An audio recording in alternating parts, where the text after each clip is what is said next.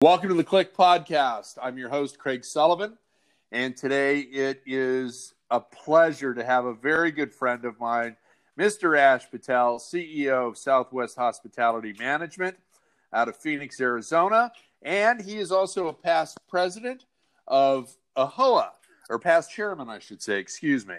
Uh, so you spent a number of years in AAHOA, going through the ranks and having a really great administration there.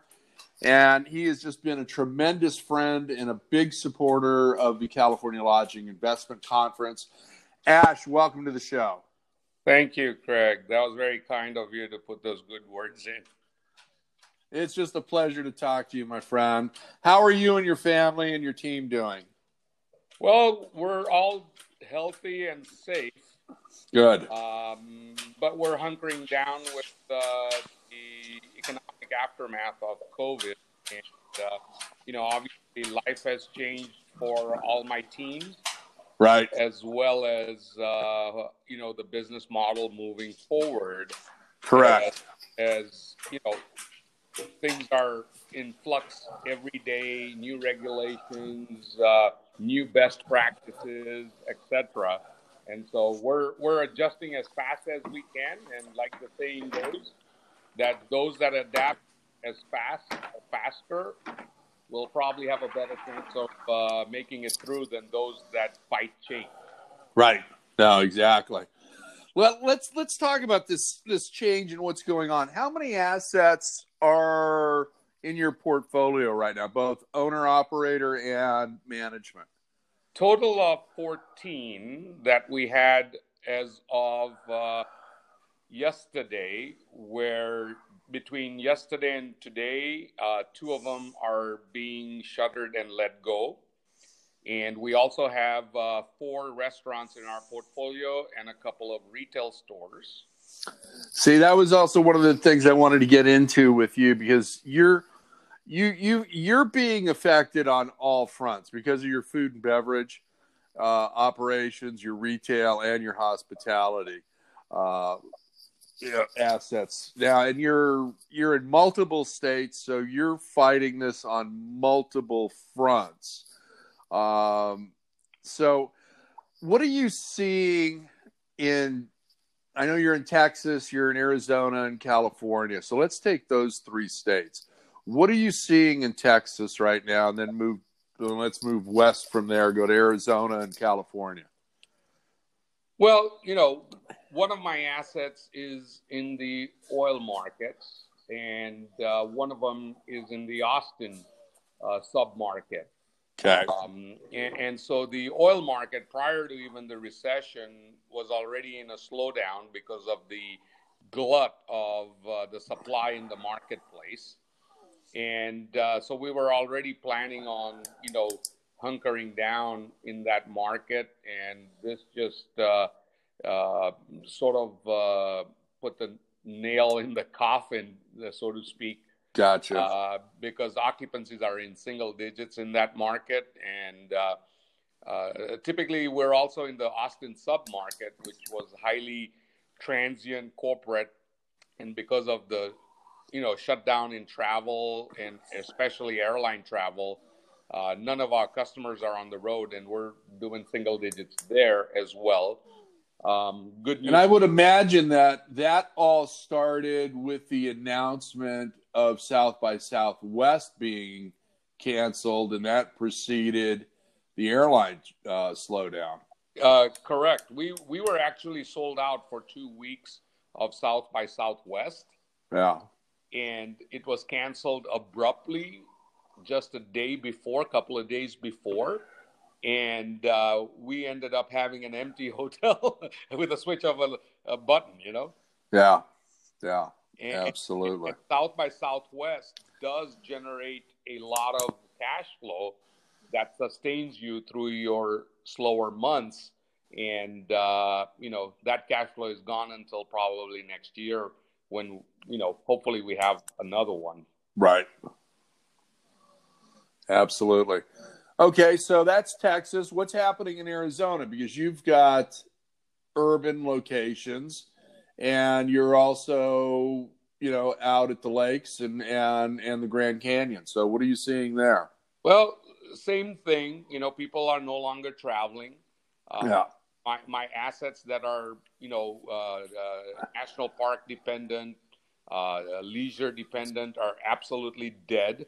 Uh, you know, pretty much, you know, the Grand Canyon, uh, the Grand Canyon National Park is closed.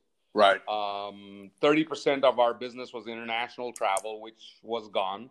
Uh, you know, uh, with, with all the restrictions and bans on international flights coming in, and you know, just consumer confidence uh, uh from both international and domestic was not there for travel, and and so we're doing single digits uh, across the board.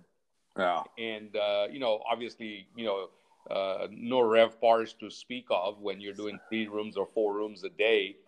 Um, but what we're seeing is and hoping for is that when we do open up, which you know Arizona uh, is going to hopefully start opening up here in early May, the governor has still not made a decision on uh, how he's going to open, but he's you know mentioned that he will look at uh, you know the federal government for direction, uh, the health and sciences uh, uh, folks to give him direction, right before he does that. And but we're hoping we we do see exhaustion amongst the citizens of being at home for four or five weeks and you know, uh, there's another week of uh, exhaustion coming uh, until we get into the first week of May. So it'll be interesting to see um, but we're hoping that with consumer confidence very low in airline travel, gas prices being low, that when the, when we do open up, folks that missed out on spring break vacations, weekend outings will yep. will do domestic travel. Drive to markets, absolutely. And so we're hoping that we can take advantage of that. The key the, the key thing is as soon as we open. Yeah. And then, you know, also talking about as soon as we open is the labor thing. You know, we, we have gone ahead and received most of our PPP funding. Okay. But we're closed in, yeah. in, in the sense that, um, you know, the hotels are doing single digit occupancies. Some or most of our staff do not want to come back because they're getting more by staying at home than coming back to work. And those, you know, yeah, that's an unfortunate thing. I think we're going to see some of that, but I think you're also going to see, you know, if everybody is opening within, say, a 30 day window going state by state, um, there's, you know, we were having employment shortages prior to this and now you're going to have people getting out of the market or getting a slight bump and they're going to be off to a competitor.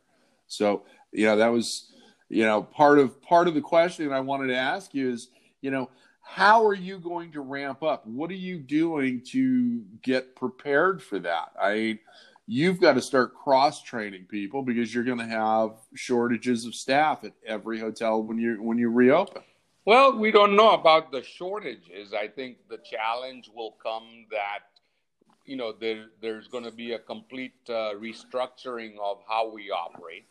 Yeah. Uh, there's going to be a complete restructuring of the hygiene that will need to be maintained in assets. Uh, yeah. Obviously, there comes a cost with that.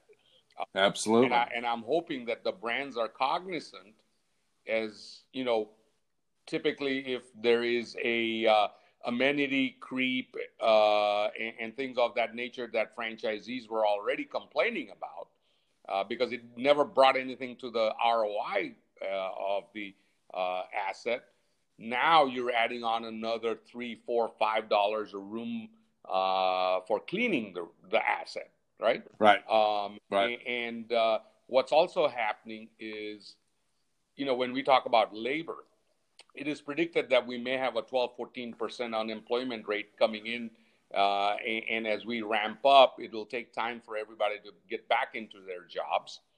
Yeah. So it's not like somebody's just going to pick up and go to the competition. We're all in the same storm, just in different boats. right? Yeah, you know, and and I, and I see that point and I agree with it, but I think you're also okay. You know, you're you're in a you know more of a unique situation I think than most because you do have retail, you do have you know restaurants, the F and B component outside the hotels, and, and the hospitality component. Now, you know, with the social distancing, I mean, if if one of your restaurants you could put 50 people in, is that now going to get cut in half? Are you going to meet them at the door? Are you going to be taking their temperature? Do they have to be masked and gloved when they come in? The servers will obviously have to be that way. The kitchen staff will have to be that way. Then the cleaning before you open. Once the table is done, is it going to be done for the night or are you going to take additional reservations? Is it going to be something like some of our favorite places in London? You know, it doesn't matter if you're a little bit late, you're going to be the only seating at that table at that restaurant for the night.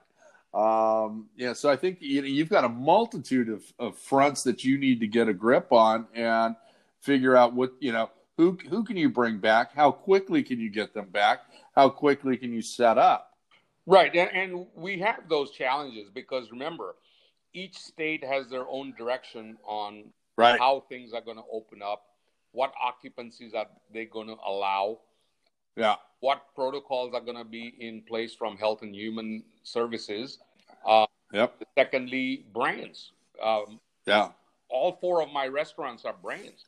What is the brand going to be? Right. Uh, the second part is if not everybody comes back, we have an additional cost of retraining. And you know, yeah. you know, twenty five hundred bucks is an easy number to train somebody uh, per head. Uh, yeah. The other part is um, we're also right now going through the accounting, budgeting, forecasting, and working on the PPP funding as well because the clock started as soon as I got the funding right. each asset. And to tell you the truth, uh, we're not going to be able to use those funds in the first four weeks to make a dent or a difference. And yeah. Once you don't use that and you don't make your number, it's not forgivable and it's a debt. Right. And remember, when revenues are down, your leverage model changes, your DCR model changes. Absolutely. And you've just taken on additional debt. Yeah. So uh, it's going to be interesting to see how you know the feds are going to look at this and how congress is going to look at this and whether there'll be some adjustments in the code to help all these businesses because at the moment if you look at the first wave of uh, uh, relief the first wave of the relief package which got exhausted right away the second right. one is on the way right now which will be according to predictions exhausted in three to five days yep. um, all those clocks are funded and started right so Absolutely, uh, yeah. And the businesses are still closed. California is predicted to be closed till June, most likely right? Right. So my assets in California that are funded, what am I going to do? People don't want to come back because they're getting extra money at home, right? So I can't even bring them back by trying to bring them back. So my forgivable dollars are not going to be forgivable. Yeah. And it's just additional debt. Now, keep in mind, when I'm talking to the restaurant association, the retail association, uh, you know, NFIB and all those entities, the way things are going, chances are that 30% of retail will not survive through this cycle. Yeah.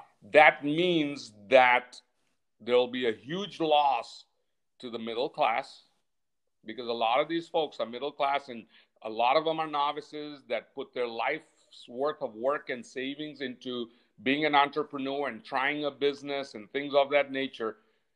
Exactly. Once they're gone, it'll take a decade to bring 30% of those individual businesses and small businesses back.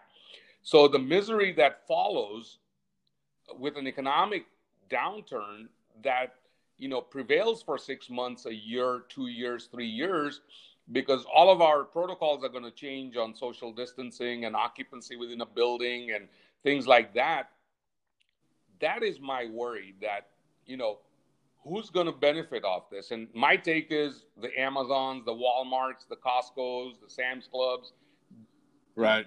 You know, they're they're the winners in this thing, and the small business owners are the losers in this thing. And from a perspective of retail and a perspective of restaurants and a perspective of hospitality that I'm dealing with, my my biggest challenge is still going to be labor, uh, whether it be bringing back people or retraining people.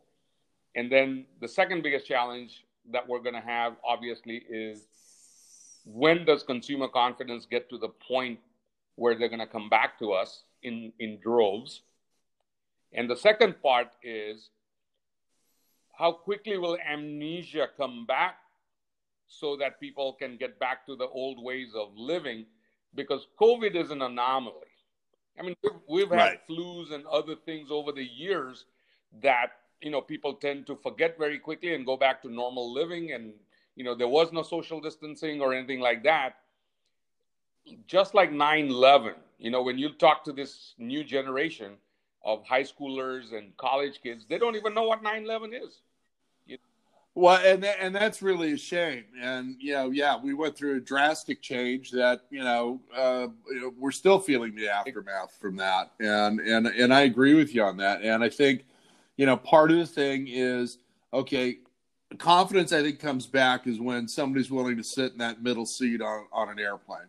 Okay, um, you know, I, I, I, you know, the airplanes, the airline industry needs to get out in front of it and really start promoting their cleaning of their of their aircraft and how they're doing this after every flight. Um, now, you know, with the cleaning, I mean, obviously the hotels are going to have to go through, and the restaurants and, and the retail that does come back are all going to have to go through through something. What are you hearing from the hotel brands on new protocols? I mean, that's got to be changing almost weekly. well, it, it is, and I don't blame any of them.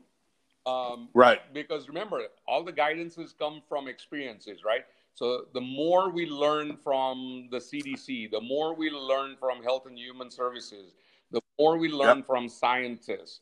And keep in mind, this this virus is still in flux. We still don't know everything about it. So Correct. those protocols will keep changing until a vaccine is found and we know more about the virus, its its evolution, its mutations, those kinds of things, right?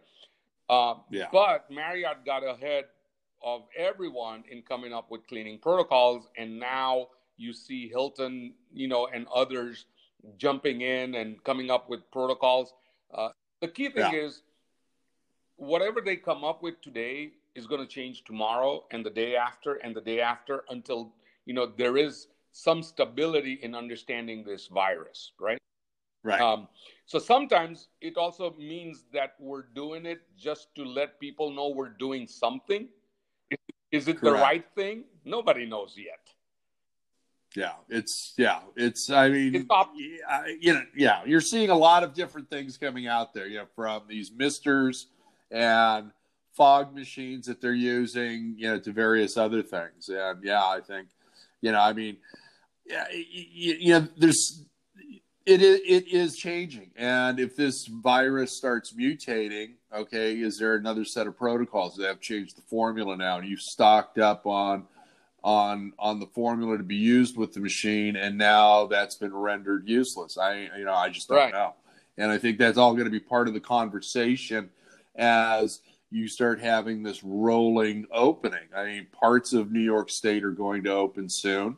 Um, parts of Florida and and Georgia are starting to open. I mean, you know, like you said, California is looking more like June one. Um, you know, what what are the insurance carriers telling you? I mean, are are they? You know, I, I've talked to a few of them, and it seems like you know they're they seem to be looking more like July for openings. You know, what do you what now? You when you say insurance companies, do you mean the carriers that are carrying our policies? Okay, yes. So just to let you know, Craig, I also have a property casualty commercial insurance brokerage firm that we specialize in hospitality here. Ah, there we go. I did not know that. Look at that. You taught me something new today, my so, friend. So, uh, you know, I, I am not as active in it as, you know, I personally don't have a life, but uh, I'm a partner in it and we, right. we specialize in it. And obviously, you know, we've done very well without even advertising the business uh, uh, due to relationships like yours and mine, where we're friends and we refer. Most of my business is through referral. But from right. an insurance uh, carrier perspective, after SARS, they came up with language that excluded viruses, right? And yeah. so, unless and until there's an act of Congress, no policies are going to get paid out right yeah. for loss of revenue or shutdown or anything of that nature. Now, remember when technology evolved to a point where cybercrime uh, became so prevalent that the annual cost of cybercrime went into billions and billions of dollars. Billions of dollars. That, yeah. You know, yes, I do. PCI compliance came into play and cyber insurance came into play. We also were one of the first ones to roll out cyber insurance, which the paper was backed by Lloyd's of London. Similarly, similarly, wow. I think the industry is going to adjust, you know, through mandates and through legislation to hopefully cover some of these things, right? Um, but right. remember, the premiums are phenomenal because premiums are based on claims and uh, uh, experience, right? Uh, you know, exactly. The, the, the, good story or uh, a good example came out is, uh, uh, you know, Wimbledon, the, the, the tennis club yeah. in London that, you know, paid right. for this like a million pounds a year or some some enormous amount, and you know, I, I think they paid in like 14 million over the years, and now they're getting back 40 million. Right? Somebody somebody was yeah. smart enough to understand the risk and investment, right? exactly. exactly. that yeah. was not prevalent worldwide, and so um, right. I, I, think from the insurance side, we're going to have to wait and see how this thing lives out and how the industry adjusts and the motivation based on the dollars, whether people will pay this look at look at uh, COVID as COVID nineteen as an anomaly that happens every twenty years, uh, and, and, decide that okay, we're not going to do anything about it, or you know, legislation is going to say, hey, we're going to require this coverage, or you know, right. but it's very very expensive. I mean, extremely expensive. It's like earthquake insurance, right? Well, yeah, terrorism insurance when that got introduced after 9-11. You know, you were in Anaheim or Orlando, you know, San Diego and various other mark Vegas. I mean, yeah, it's I, yeah, it's yeah, it is. It's going to be very and, very expensive. And, and my thing is, I'm trying to, you know, since we're talking about it, and if somebody's listening from the brand side, is to caution them that not just jump on everything that comes up. Like you know, everybody jumped on every cleaning and masks and this and that, and this thing is evolving they don't realize is yeah. every time they jump on a brand standard, franchisees will go out there and invest in it, and then it changes, right? And, and so they need right. to be cognizant about operational costs, especially right now when there are no revenues. Right. You know, exactly. so it's a it's a very yeah. fine balance.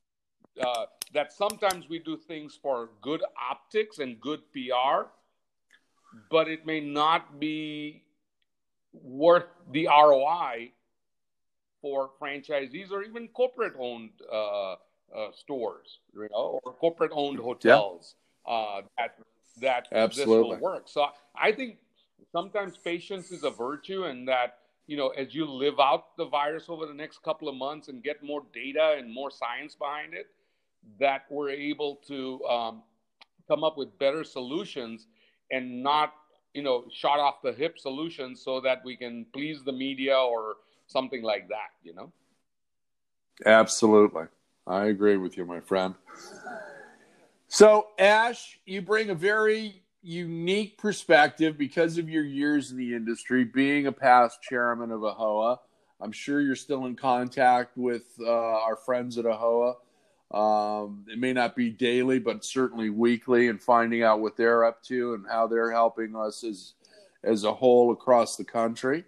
Um, you know, are, how how is your involvement with AAHOA right now? Are you holding any virtual town hall AAHOA meetings in Arizona, or you know, what's going on there? I don't. I'm a, I'm a past chairman, and I sit on the past chairman's council, and I sit on a committee uh, to help the association. You know, it's a volunteer position, uh, but you know, right. I left my seat long time ago, and I I leave the decision making to the current board. They're very capable and you know excellent. Absolutely. I mean, look at the growth of AAHOA and uh, the participation level uh, from uh, uh you know local politics all the way to DC.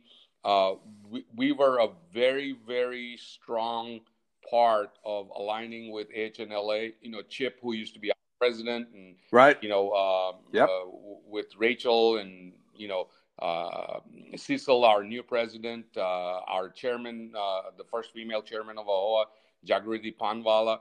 Um, they're doing a phenomenal job. I mean, we're on a daily basis bombarding our members of all the different things that's hitting our industry.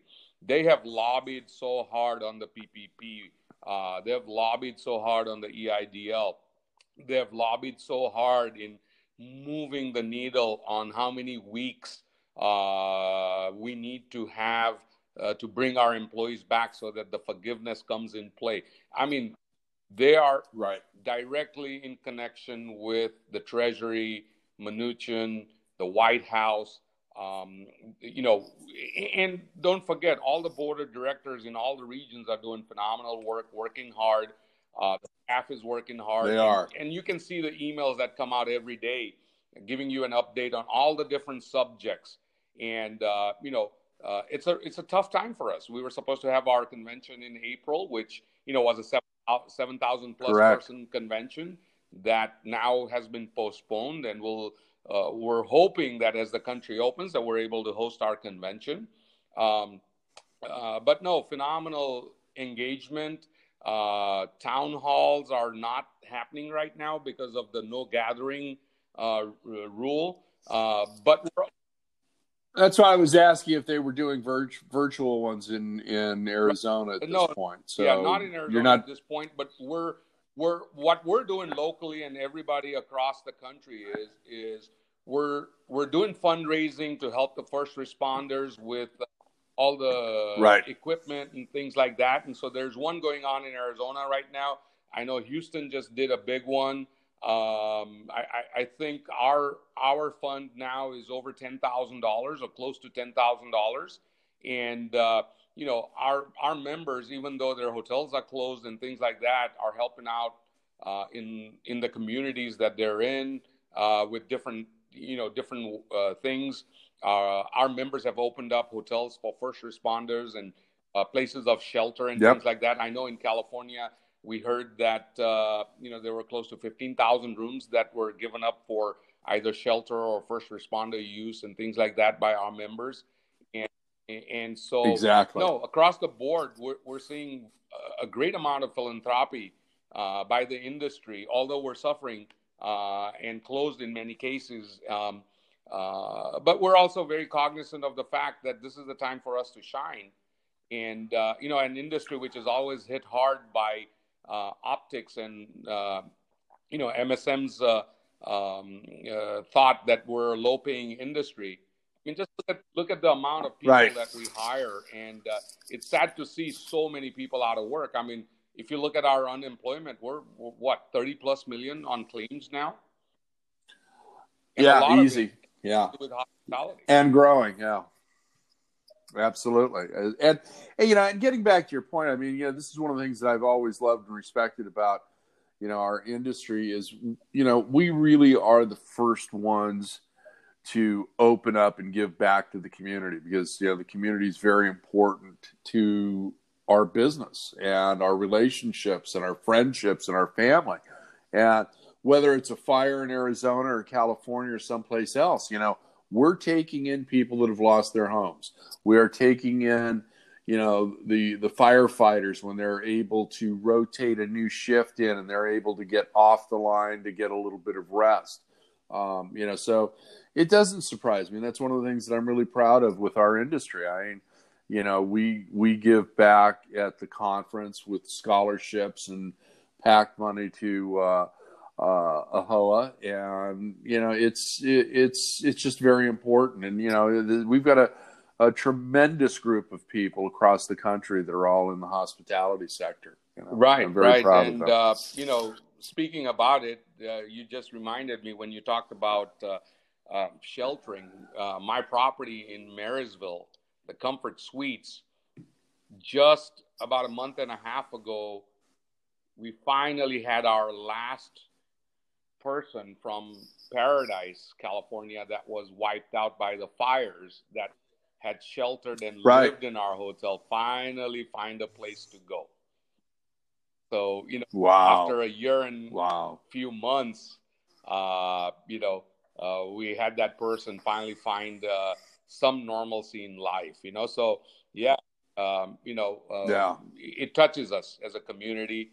Um, and, and, and, you know, if you look at it from our way of life in America, hotels is one of the reasons why this country flourishes the way it flourishes is because people can travel and find a place to rest their head while enjoying America, Absolutely. while conducting commerce, while finding, you know, solace, peace, adventure, all those different things. And hotels are a critical part of that. If if we didn't concept of hotels, I don't Absolutely. think we would be the America that we are today. Oh, but yeah, the landscape would be totally different. Now, I remember as you know a kid in the '60s, yeah, before air travel got more affordable for the masses. Um, my parents used to put me in the back seat of the car, and we'd drive the old Route 66 out of LA to Chicago, and then off to Michigan to my mom, to my grandparents, and those were my summer vacations, and they were some of the best times I ever had. I I look forward to staying in a Travelodge every night. You know, it was great. I was looking for Sleepy Bear back then. You know, so yeah, I it's it's part of the fabric of our country. You're absolutely right. correct about that. You know, I you know, I, you know, I don't think a lot of people understand that. You know, when times are good, you know, we contribute a lot to the to the to the community. Times are bad, we we contribute even more to the community. Um, if it wasn't for the hotel and the transit occupancy tax, everybody's individual property taxes on their homes would be substantially higher. Um, you look at the TOTs, you know, you know, now I'm going to speak for California. You know this out here, and I'm, I'm sure it's pretty similar in both Arizona and Texas. You know, that TOT goes to help pay for the firefighters, for the EMTs, you know, and various other things in the city because the city gets to keep that tax. So, you know, that, you know, if it wasn't, you know, uh, based on the transit occupancy tax and helping or, or funding those things, you know, it would be part of your real property taxes on your homes and commercial properties and everything else. Yeah. So in, in Arizona, you know, we're the top three industry in the state. I mean, you got mining, you got yeah. healthcare, and then you have tourism.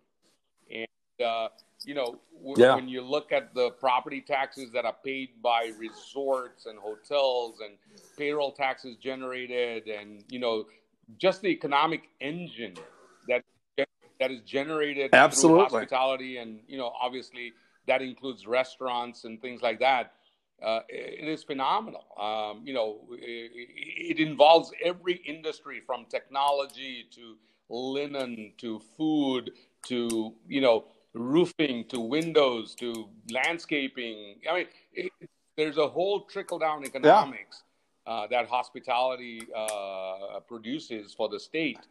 That uh, you know we're so proud of it here in Arizona as well, in California, where you know we have a lot of assets uh, in the Central Valley and right. you know uh, New Mexico and Texas that uh, you know we're able to be a huge part of you know the American dream. Yeah, and and you know what? At the end of the day, the vast majority of it's still small businesses. Okay, it's you know SBA lending. It's you know single assets with with you know a bunch of partners. At least I know that's you know how you know my investments have been. Uh, you know, it's it's it's that you know mid cap to small cap company that you know everybody's involved with, and I just love it. It's the best business in the world.